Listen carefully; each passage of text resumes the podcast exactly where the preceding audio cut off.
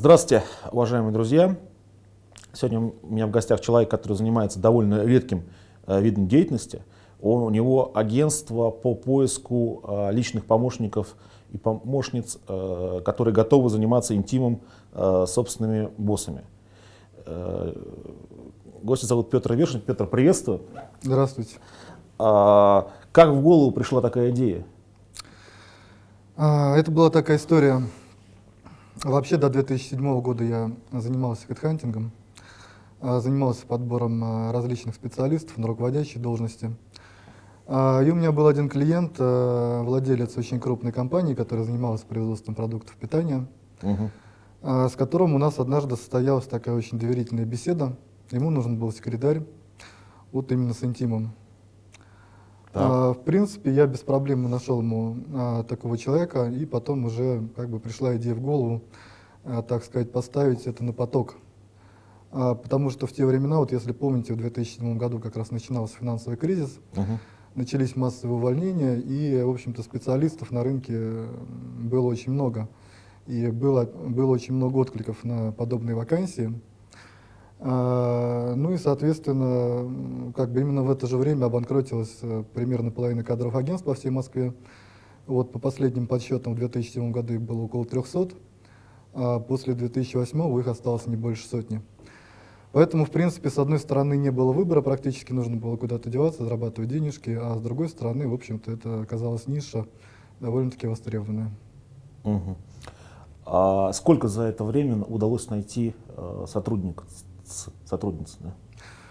Ну, если считать вот за 4-5 за лет, в 2012 январе будет ровно 5 лет, то, в общем-то, не так много, где-то порядка 100-150 соискательниц мы уволили, э, не уволили, а трудоустроили. А, вот. Но это, конечно, не считая замен, в принципе, которые редко, но бывают. Угу. А замены почему возникают? Ну, замены возникают, на самом деле, э, не так часто я бы сказал, что не чаще, чем э, они возникают, когда человек трудоустраивается на любую другую должность или через любое другое кадровое агентство. В принципе, текучка есть в любых компаниях, поэтому время от времени, конечно, замены бывают. Но я бы не сказал, чтобы, так скажем, э, трудоустроили девушку, потом через две недели уволили, трудоустроили другую и так далее. Все пошло, как бы поехало.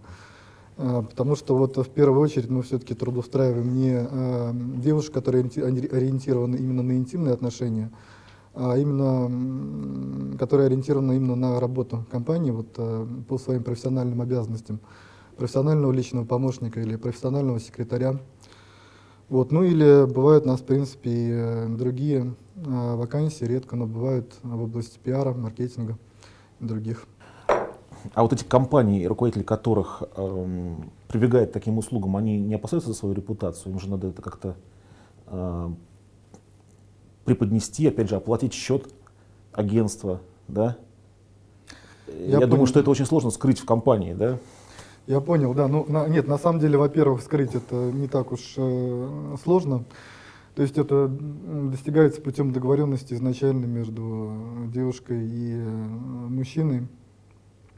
Вот, ну а что касается там э, возможности подмочить репутацию, то я не думаю, в принципе, что даже если такое случится, хотя такого вот за пять лет, по-моему, ни разу такого не случалось, чтобы была чья-то подмоченная репутация, несмотря на то, что мы э, работали с очень видными людьми.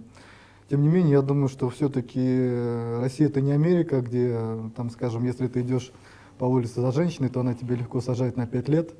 Не в Европе, то есть, допустим, если ты там, на долю секунды а, задержал свою руку в руке женщины, когда здоровалась, то она тебя тоже, тоже может подать иск на сексуальное домогательство. Я думаю, что все-таки Россия это немножко другая страна.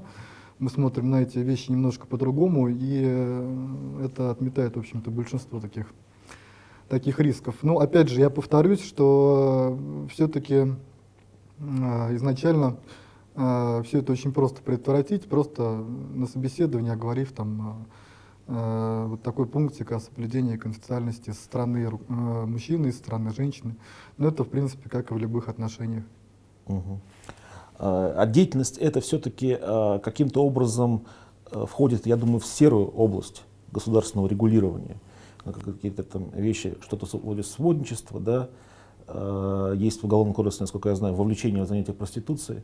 Со стороны государства были какие-то претензии? Смотрите, у меня вот к вам встречный вопрос на эту тему будет. Угу. Скажем, если э, мужчина живет с женщиной и мужчина ее содержит, это можно назвать проституцией?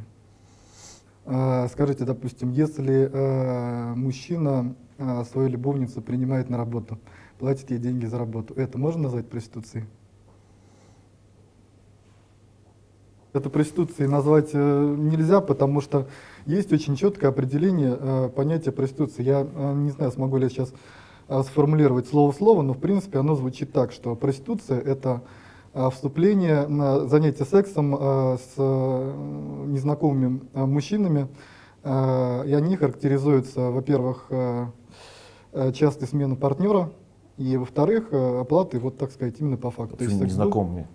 Интересно. А, на самом деле у нас есть, в общем-то, как бы определение проституции на сайте, там в, разделе ответы на самые часто задаваемые вопросы. Не, просто слово вот не, просто...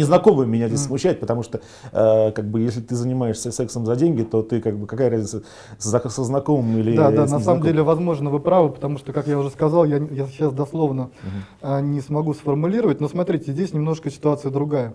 Изначально, когда проводится э, собеседование, а, никаких интимных отношений не подразумевается. То есть изначально встречается просто мужчина с женщиной. Если они друг, друг другу понравились, тогда, соответственно, он ее может взять на работу, он может ей платить э, деньги за... А чем это отличается, ее... когда мужчина с женщиной встречаются в квартале красных фонарей, и э, он тоже может отказаться, и она может отказаться? Э, с...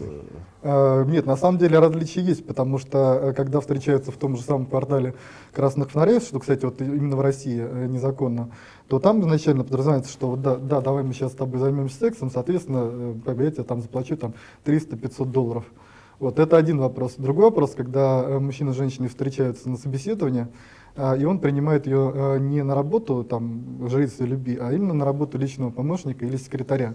А то, что у них там в дальнейшем возникла симпатия, а, тогда, соответственно, там, это уже их личное дело. Вот, потому, поэтому на самом деле здесь очень так, именно очень такая тонкая грань между проституцией и тем, чем мы занимаемся. Потому что у нас отношения не исключительно, во-первых, по взаимной симпатии, во-вторых, руководитель платит ей не, можно даже сказать, не за там, какие-то интимные отношения, он ей платит зарплату за то, что она приходит на работу в 9 утра, уходит там, я не знаю во сколько, э, в 6 вечера. И, ну да, и ко- кофе, кофе она тоже, в принципе, сможет mm. ему принести. Это я ну, кофе, думаю, кофе что, как бы это... Я думаю, думаю что здесь что не сможет. нужно больших э, профессиональных навыков. Э, а, ну, это как сказать, потому что все-таки в первую очередь мы занимаемся именно подбором профессиональных личных помощников, и у нас все девушки, они, в том числе есть и с опытом э, руководящей работы. А, и э, с опытом работы личными помощниками у владельцев компаний, для которых не нужно просто там э, взять, взял, налил кофе, ответил на звонок или там переслал письмо. Угу. То есть нужно э, иметь какие-то и другие навыки. А вознаграждение агентства, агентства сколько составляет процентов? А, ну, сейчас на самом деле как бы система вознаграждения очень гибкая, но где-то порядка 5-7 тысяч долларов за одну подобную соискательницу. Угу. Насколько часто э, приходится искать мужчин для женщин-руководительниц? Вы знаете, на самом деле было всего пара прецедентов. Угу. Э, довольно-таки забавные случаи на самом деле были. Мы, к нам на самом деле мужчины очень редко обращаются, я имею в виду как соискатели. Угу. Поэтому мы сделали небольшой такой э, ход, мы просто опубликовали на сайте знакомств объявление, что вот нужен э, молодой человек для женщин-руководительницы. Вы знаете, в первый же день было там, по-моему, где-то порядка 500-600 писем от э, парней, которые вот жаждали просто получать, там мы ну, сказали зарплату 3000 долларов, получать свои 3000 долларов и одновременно с этим еще, чтобы секс был. Э, и, в общем-то, женщины там действительно пару раз только обращались, потому что э, я думаю, что женщине можно и так без проблем найти себе любовника, тем более, если она еще и будет ему за это платить, ну, то это, в общем-то, не стоит прибегать э, к услугам, к услугам агентства. Угу. А, вот девушки, которые ищут такую работу, они а, откуда? Они, из, они приезжие, из других регионов России, либо из других стран, либо из Москвы, либо из Питера. Откуда эти девушки? Ну, точно так же, как и офисный сотрудник, в принципе, вот если взять вообще любую компанию, uh-huh. то там 50% приезжих, 50% коренных москвичей. Иногда даже, может быть, приезжих больше. Вот. Вообще Москва, конечно, это такой город, где коренных москвичей, я думаю, не так много. Поэтому точно так же и среди наших соискательниц. Кто-то, естественно, родился в регионах, приехал в Москву, начал здесь жить. Кто-то корен, коренная москвичка. Вот. То есть ну, где-то 50 на 50, я бы так сказал. Угу. А при оплате услуг агентства все-таки бухгалтерия задействована, что нужно отправить э, деньги на этот счет. То есть это не нет, ну разуме, разумеется, разумеется, мы платим налоги, конечно, есть. Нет, я имею в виду, это как-то э, не тревожит вообще работодателей, что э, люди узнают, за какие услуги платят их компания. Потому что если бы я был на месте собственника бизнеса и узнал, что генеральный директор платит за такие вещи в, э, в, в агентстве, я бы уволил его в тот же вечер. Вы уверены, что уволили бы? Потому что Абсолютно. некоторые владельцы компаний, в принципе, они, в общем-то, и Э, поощряют такой соцпакет для своего генерального директора, потому что, ну, смотрите, какая разница, допустим, если, э, скажем, владелец компании будет оплачивать там ему бизнес-класс там при командировках там в какую-нибудь страну, что, в общем-то, стоит не намного дороже, чем оплата нашего гонорара, там, или он будет, или он подберет ему там секретаря. Но это отдельный вопрос, скажем, э, да, в общем-то, тут все зависит от человека. Там кто-то может это, к этому относиться ровно, а кто-то может это запрещать. А, Нет, я, это, я это, обычно, это просто создает репутационные риски для компании. Я обычно... Потому что если это становится известно, да, и у меня какой-то бизнес, который э, связан с общением с клиентами, то э, ну, это просто вредит бизнесу, да, если будет известно, что э, руководитель компании, да, занимается интимными отношениями со своими лишними помощниками, еще, еще для этого там платил э, некому агентству, чтобы нашли таких помощников, но это как бы то, что реально может убить бизнес. Но ну, а это уже зависит на самом деле Репу... от менталитета той или иной страны. Допустим, скажем, если а, у компании контрагента из, из Италии или из Франции, то я думаю, что там все-таки к этому относятся гораздо проще, потому что э, вот все-таки там немножко по-другому сложен менталитет, если руководитель... Ну, там, насколько я понимаю, к женщинам более уважительное отношение э, в Европе, чем у нас.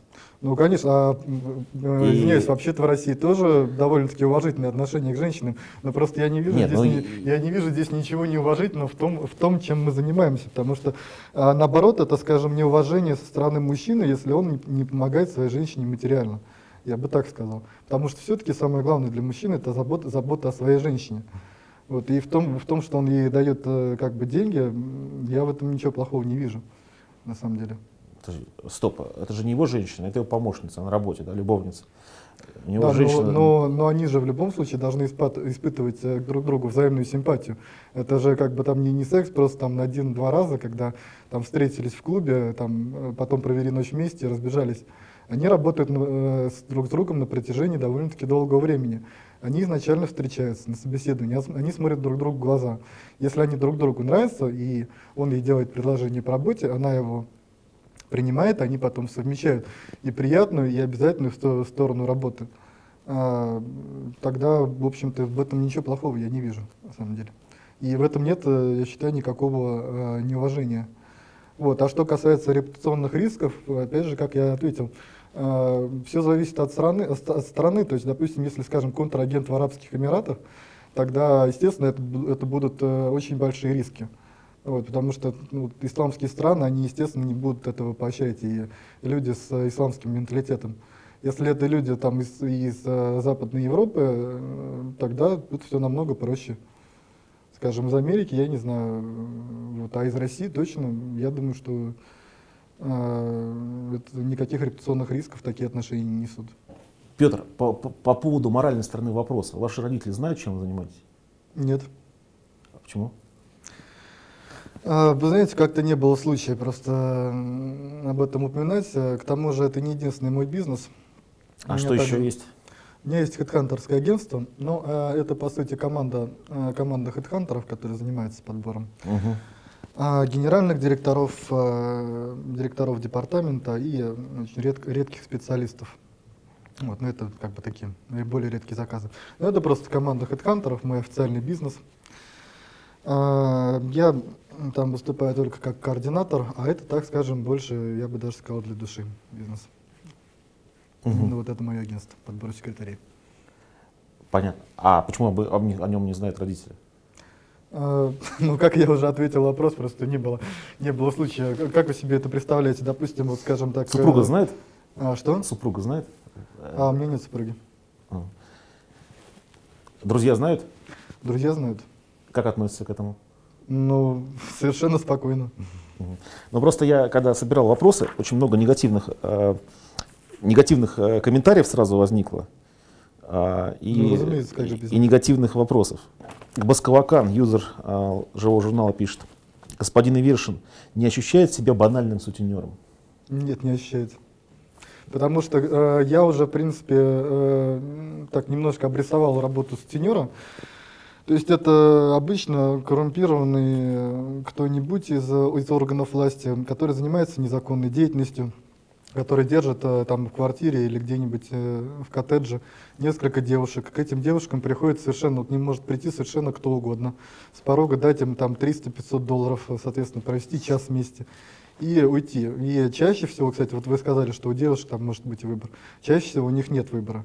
Uh-huh. А, а здесь у нас как бы именно это главное различие, то, что изначально встречаются на собеседовании мужчины и женщины, и после того, только после того, как они уже встретились, познакомились друг с другом, подумали, поняли, что они, что они испытывают друг другу взаимную симпатию, и что он ее принимает на работу, там только тогда возможны какие-то там отношения. Да. Вот, на, на Западе, насколько я понимаю, в развитых странах Западной Европы а, проституция разрешена. Вот. Государство борется против посредничества. То есть, когда кто-то получает какие-то деньги а, за то, что э, проститутка с кем-то познакомилась. Вот. Э, в этом смысле э, вот это имеется в виду, что э, то есть у меня вопросов к девушкам нету. На самом деле. Mm-hmm. Девушки, э, девушки могут быть просто ну, любвеобильные, да, они могут э, просто постоянно хотеть заниматься сексом, да, еще получать в два раза больше зарплату. Э, ну, к, я понял ваш вопрос. К, к, к таким девушкам вопросов нету, таких, такие девушки есть, для них, наверное, такая работа просто идеальна. Вот, вопрос только вот этот, как я понял, получать, да, но... получать за это вознаграждение, то есть фактически за услуги секса. Я понял ваш вопрос. На самом деле, смотрите, во-первых, по поводу, по поводу Европы отвечу. Вы сказали, что там проституция не запрещена, там запрещены сеньорские услуги. Но по сути, в таком случае, каждая э, проститутка, которая работает э, в Европе, она должна иметь свое юридическое лицо э, и самостоятельно платить налоги. Но в любом случае, э, в каждом там публичном доме, я не знаю, где в Голландии или где-то еще, там в любом случае есть учредитель который платит налоги, есть бухгалтерия, и, соответственно, его, по сути, так и можно э, назвать вот именно, именно сутенером. Э, опять же, ему нужно и снимать э, там какой-то дом или коттедж, потому что отдельно проститутка, это, каждая проститутка не сможет это сделать. Поэтому э, по поводу того, что в Западной Европе, не знаю, кто там этот комментарий ответил, но он просто очень плохо разбирается в вопросе. А что касается в России, то тут то же самое можно привлечь э, к ответственности, если рассуждать именно по такой логике, то можно привлечь к ответственности любого владельца сайта знакомств, потому что, допустим, если вы зайдете куда-нибудь на mambu.ru или на loveplanet.ru, то там можно поставить э, в анкетке свой пунктик «Хочу найти спонсора». Я не, утвержд... есть, я не утверждал, что э, сайты знакомств это богоугодный вид бизнеса. Я понимаю, но я отвечаю вот на вопрос этого комментатора, потому что все-таки он скорее не, не очень подкован в теме. Угу. И, э, во-первых, то есть можно привлечь любого владельца сайта знакомств, это раз, потому что там действительно ищут себе спонсоров, то есть мужчина, который э, может содержать женщину, но опять же я не говорю, что в этом нет, э, есть что-то плохое. И с моральной точки зрения как, у меня здесь никаких проблем нет, у меня нет никаких душевных терзаний. Вот, а с юридической точки зрения, то тоже здесь нет ничего, ничего незаконного, потому что, опять же, эта деятельность попадает либо по, под э, то же самое э, кадровое агентство обычное, потому что все интимные отношения не прописаны в трудовом договоре, они появляются потом уже только после, э, опять же говорю, взаимной симпатии. Угу. Изначально мы только нанимаем э, людей на работу, как любое другое кадровое агентство. Соответственно, за это нам уже платит наш гонорар. Возможно ли взаимная симпатия на материальной основе? Нет, на я, только, я только, это как бы вопрос воздух философский. Только, только на материальной э, основе, разумеется, ее быть не может. Ну, как, а, может быть, симпатия э, к деньгам Человеку ее не может Вот это другой вопрос. Да. Да. Но мы же все-таки трудоустраиваем людей У соискательниц есть взаимная симпатия к деньгам, а не к, э, сказать, к клиенту. А, ну вот есть, э, Дмитрий Александров защищает деятельность вашу, говорит, что это социальная адаптация проституток, и это социальный проект, можно даже у правительства субсидии потребовать освобождения от налогов. Но опять же, вот э, так сказали проститутки, на самом деле мы не трудоустраиваем проституток. А, Я общался с очень многими проститутками, и поверьте, они очень сильно отличаются от наших соискательниц, и э, я бы сказал, что ни одна уважающая себя проститутка не пойдет к нам на работу, потому что они привыкли э, ничего не делать, только там, заниматься сексом с разными людьми, там, скажем, провел ночь, провела ночь и там получила свои там сколько 700-800 долларов. Не, не знаю, честно говоря, сколько сейчас проститутки стоят. А, вот, но не тем не менее, вот насколько я знаю, вернее, с теми проститутками, с которыми я общался раньше по молодости, вот они очень сильно отличаются от наших соискательниц. И наши соискательницы все-таки в первую очередь уст- трудоустраиваются на работу э, секретаря или личного помощника. И причем не просто секретаря, который там, скажем, будет подавать чай и кофе и больше ничего не делать, а тот, который реально упростит э, жизнь своего руководителя, то есть который будет... Ну, газета еще занесет, да, я понял. нет, ну почему, почему только газета, газета? Он может подменить его там, скажем, на совещании какому-либо ответить на несложные вопросы. Потому что они- когда они- два человека работают в плотном месте, то они, в общем-то, могут подменить себя в некоторых м, аспектах офисной жизни. Антон Коченко спрашивает, как отбираются девушки на данную работу, много, э, много ли таких девушек хотят работать? А, Скажем так, отбираются точно так же, как и через любое кадровое агентство. То есть, в Мгм. первую очередь, смотрим на профессиональные навыки. Но, естественно, внешние данные тоже. Но, в общем-то, и другое кадровое агентство, любое, оно тоже смотрит на внешние данные не только секретаря, но и того же самого любого там менеджера там, по продажам, по логистике. Потому что, ну, все-таки человек должен ну, как бы нормально, презентабельно выглядеть, если он э, работает в клиентской сфере там и вообще встречается с людьми. То есть тут, опять же, обычные такие требования. Есть у нас, разумеется, девушки очень красивые, там, с, с модельной внешностью, победительницы конкурс, конкурсов красоты. Э, Есть э, там э, даже олимпийские чемпионки по различным видам спорта. По зимним или летним? Э, По летним есть две. Вот. То есть тут А какой спорт? а, художественная гимнастика. Вы знаете, вообще э, вот моральная сторона вопроса это очень тонкая грань, потому что мораль, она, во-первых, разная для всех народов, во-вторых, разная для всех времен. Вот э, там, если мы э, там заглянем поглубже в историю, то в принципе не было ничего морального в том, чтобы сжечь женщину на костре, а, если она там чересчур красивая. А, В исламских странах, например, не- нет ничего морального а, побить женщину камнями, если она откроет лицо незнакомому мужчине. А, Вот я совершенно как бы не разделяю вот эту ханжескую позицию, когда там, скажем, а, девушка, встречаясь с мужчиной, одновременно на него работает, э, и это аморально. Ну, извините, ребят, если для вас это аморально, тогда как бы это ваше дело. А, Вы можете со своей моралью жить, но зачем, зачем навязывать свою мораль другим людям? Тем более, как я уже сказал, мораль постоянно эволюционирует. И сегодня может быть аморальным одно, а завтра там аморальным другое. Я, например, только единственная сторона морали вообще на протяжении всей моей, моей жизни у меня было только одно правило – не делать зла другим людям. А, Я никакого зла другим людям не делаю, я наоборот помогаю. А, Вот э, с другой стороны, аморально как раз вот лезть э, в дела других людей и указывать, ну, что им делать, кого любить. Получается, что мы возвращаемся просто либо там в средневековье, либо в, э, в коммунизм, когда, опять же, партийные эти лидеры залазили в чужой постель и говорили, что он не комсомолец, вот тебе с ним не нужно там, встречаться, или там она не комсомолка. Мгм. Павел Доронин спрашивает, как насчет исков за сексуальные домогательства? Как защищен потребитель?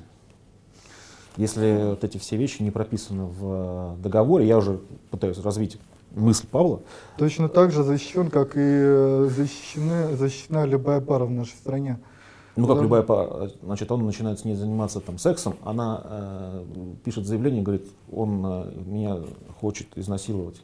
Скажите еще раз, как вот И- имя вот этого человека, который задал этот вопрос? Павел Я Доронин. Павел, вот э, такой вопрос, э, я к тебе обращаюсь, допустим. Если ты встречаешься с женщиной, э, познакомился с женщиной, там, скажем, на сайте знакомств, ты на улице, а потом вы пришли и провели э, ночь вместе, как ты считаешь, как, каковы твои риски, что она тебя обвинит в сексуальном домогательстве? Потому что тут риски абсолютно точно такие же, на самом деле. Не ну, больше, ну, тут, не, больше, не меньше. Тут просто Раз, человек разница высокопоставленный, человек высокопоставленный, э, с него, собственно, есть чего э, вымогать, в а, то есть, чего. То есть, и то есть... у него есть репутация, да, которую можно повредить. То есть, ну, тут просто э, мишень, мишень другая, да. Которая... Понятно, то есть, то есть, скажем, если... И к нему так просто не зайдешь, да, кроме как э, к подобному человеку просто так с улицы не попадешь. Ну понятно, но с другой стороны, тогда, тогда получается, что те люди, у которых есть деньги, им э, вступать в какие-то личные отношения с противоположным полом вообще противопоказано. Потому что риск есть, допустим, что она там э, подаст на него в суд, отсудит там у него, его миллионы и все такое. А вот тем, у кого там, скажем, только, только их зарплата, тем, конечно, можно там любить. Но вот этот вопрос, как бы Павел, по сути, отказывает э, в личной жизни вообще э, любому человеку, который когда-либо до, достиг успеха. А, Петр, я, я э, так понял, раньше был партнер да, по этому бизнесу у вас? Да, верно. А потом вы по каким-то причинам разошлись, да? В чем был конфликт? А, да нет, конфликта на самом деле по сути не было. Просто, понимаете, у нас появилось несколько подражателей, совершенно как бы неадекватные люди. Угу. А, и из-за этого как бы начались конфликты. Поэтому мы уже начали, решили работать немножко отдельно. А, ну, собственно, вот как бы с 2000... А в чем была неадекватность подражателей? Неадекватность была в том, что это, походу, были какие-то ребята, я бы сказал, очень глупые, которые начали публиковать все данные на соискательниц на своих сайтах, рассказывать, э, кому попало о своих клиентах. Вот, мы сами, на самом деле, проверяли несколько, парочку таких агентств. Угу заходили в них под видом клиентов, и потом оказалось так, что вот эти агентства, ну, для них как бы такого понятия, как официальность, совершенно не существует. То есть они и все, все данные на соискателей сразу открывали, и на клиентов, ну, это как бы... Ну, это такие ребята, да, хорошие. Да, да, совершенно верно. Вот, э, я не знаю, честно говоря, как они до сих пор живы, потому что если бы мы, скажем, занимались тем, как, чем как, они... же, как же можно раскрыть данные соискателя, если это конфиденциальная услуга вообще? Они что, ну, вывешивали, это, на, это, вывешивали на сайт, что ли? Да, совершенно верно, на своих сайтах, вот как на обычном сайте знакомств. То есть им э, присылали некоторые соискательницы свои, свои резюме и фотографии, а они прямо вот как бы на сайте, так в открытом доступе их вешали. Вот, пожалуйста, смотрите, люди, выбирайте. Угу. Ну, там, естественно, без телефонов, то есть, скажем, можно было выбрать, а потом уже позвонить в агентство, соответственно, и нанять этого человека. Но, в принципе, достаточно фамилии, имя, отчество и фотографии, чтобы найти в, в тех же самых социальных сетях этого человека. Ну и опять же, соискательницам они сразу же выдавали все данные о клиенте, все. Это, естественно, совершенно тоже неприемлемо. Так, а, Петр, а какие-нибудь претензии со стороны государства были хоть раз? А, только один раз было. Позвонил один э, милиционер, вызвал на беседу, я поехал как бы, со своим юристом, и, в общем-то, беседа там длилась буквально 10-15 минут.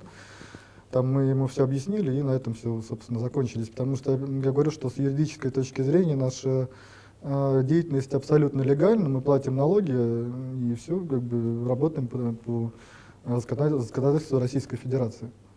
Ничего нелегального в этом нет. Угу. А налоги по какой системе? А, по упрощенке. 6% с выручки или 15% с, а, с выручки 6, 6 или 8, я точно не помню, этим занимаюсь на бухгалтерии. Мы выслушали Петра, он высказал свою позицию, считает свой, а, свою деятельность абсолютно нормальной. Но я не сказал, что вам нужно заниматься тем же самым, потому что э, все-таки у, у этой деятельности есть некоторые моральные и, может быть, даже законодательные ограничения. Возможно, они возникнут и проявятся каким-то образом. В общем, я бы не стал заниматься таким бизнесом. Спасибо.